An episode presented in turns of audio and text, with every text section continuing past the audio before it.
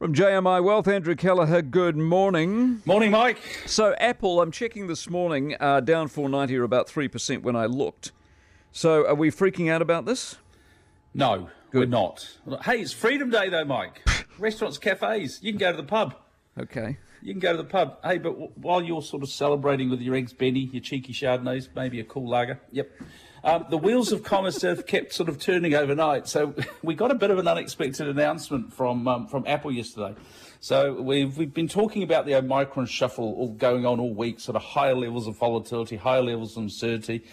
And what me, what this means is when you have a big announcement, there is the potential for that news to have a, an exaggerated effect, you know, um, so people to be a little bit more nervous. So I've been watching with great interest the share price of Apple overnight and its effect on the Nasdaq index because, according to news reports yesterday, Apple has advised its suppliers of a new problem, an unexpected one, slowing demand. Now. We're all aware of the global supply chain sort of crunch. How could we not be? That's making production challenging. This is a little unexpected. So, what effectively happened yesterday, we were told the company has told its component suppliers that demand for the new Apple i13 has weakened. Yes, we're up to uh, um, the iPhone 13. I'm not sure if I even got the 12.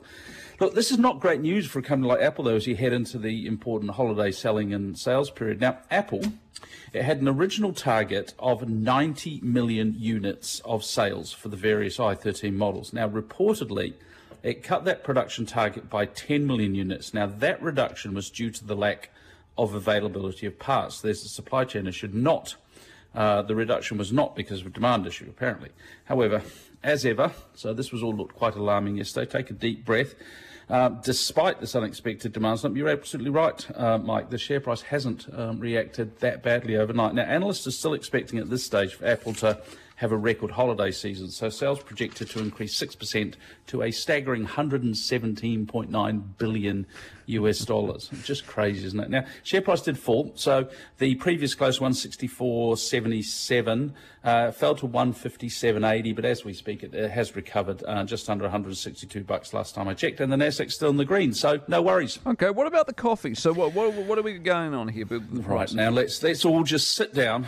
Let's all let's all just sit down because let's move on to something something really important. Now, my, my life has a few fairly crucial components, those things without which things can get a little ropey. So, and, and I admit to a dependency here, some may say a low level addiction. I'm talking about, of course, Robusta coffee, Cafe Arabica, the elixir of life. Um, and it's not looking good for us coffee lovers out there. Coffee prices have been on absolute tear this year. Um, actually, chart looks a little bit like an out of control cryptocurrency. So we're talking multi year highs, I'd say decades, because this last time this happened was in 2011, so it's one decade anyway. So what's going on? There's a confluence of factors, as usually happens in these cases. Uh, it's being referred to as a perfect storm of events. It has come off the highs in the last day or two, but it's still right up there. If I look at the generic active futures contracts, it's more than doubled this year, Mike. So what's happened? You've got weather issues in Brazil. Um, you've got uh, generational lows in temperatures. They've even had frost in some growing areas. They've had drought. I feel sure that climate change is going to get the blame here at some stage. And this is all affecting the yield. This will affect the yield later in the season. You have those supply chain constraints as well, or supply or the logistics, because a lot of coffee beans are processed in a totally different part of the world from where they're grown. Uh, other coffee exporting countries, Ethiopia, that should be on your democracy watch, Mike. The civil unrest there. Vietnam, a big producer. COVID 19 there apparently is going to affect production. And of course, it's an agricultural commodity, Mike. You can't just ramp up production and make more. It takes a little while. You've got to let the trees grow. So, enjoy your iteration. Whatever the listeners out there have, for me, it's a nice long black, a little bit of cream, splash of hot water, the La Vivienne bubbling away quietly in the corner of my room. Um, but next year, it could be more expensive. All right, what are the numbers? Do you realise, by the way, that uh, yeah. I, I, went down your Greek thing? Uh, yeah. A lot of people who are classicists say Omicron as well. Yes, yes, Omicron. I, look, I could. The, the, the, sheer weight of public opinion is probably going to force me to say it differently. But you I, reckon? I no, no, might, you stick with you stick. I'm going to hold out. Good on you. Uh, what I'm going to hold out.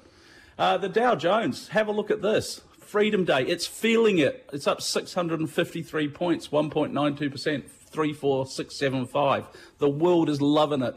Uh, 64 points on the S&P 500, 4577 up 1.5%.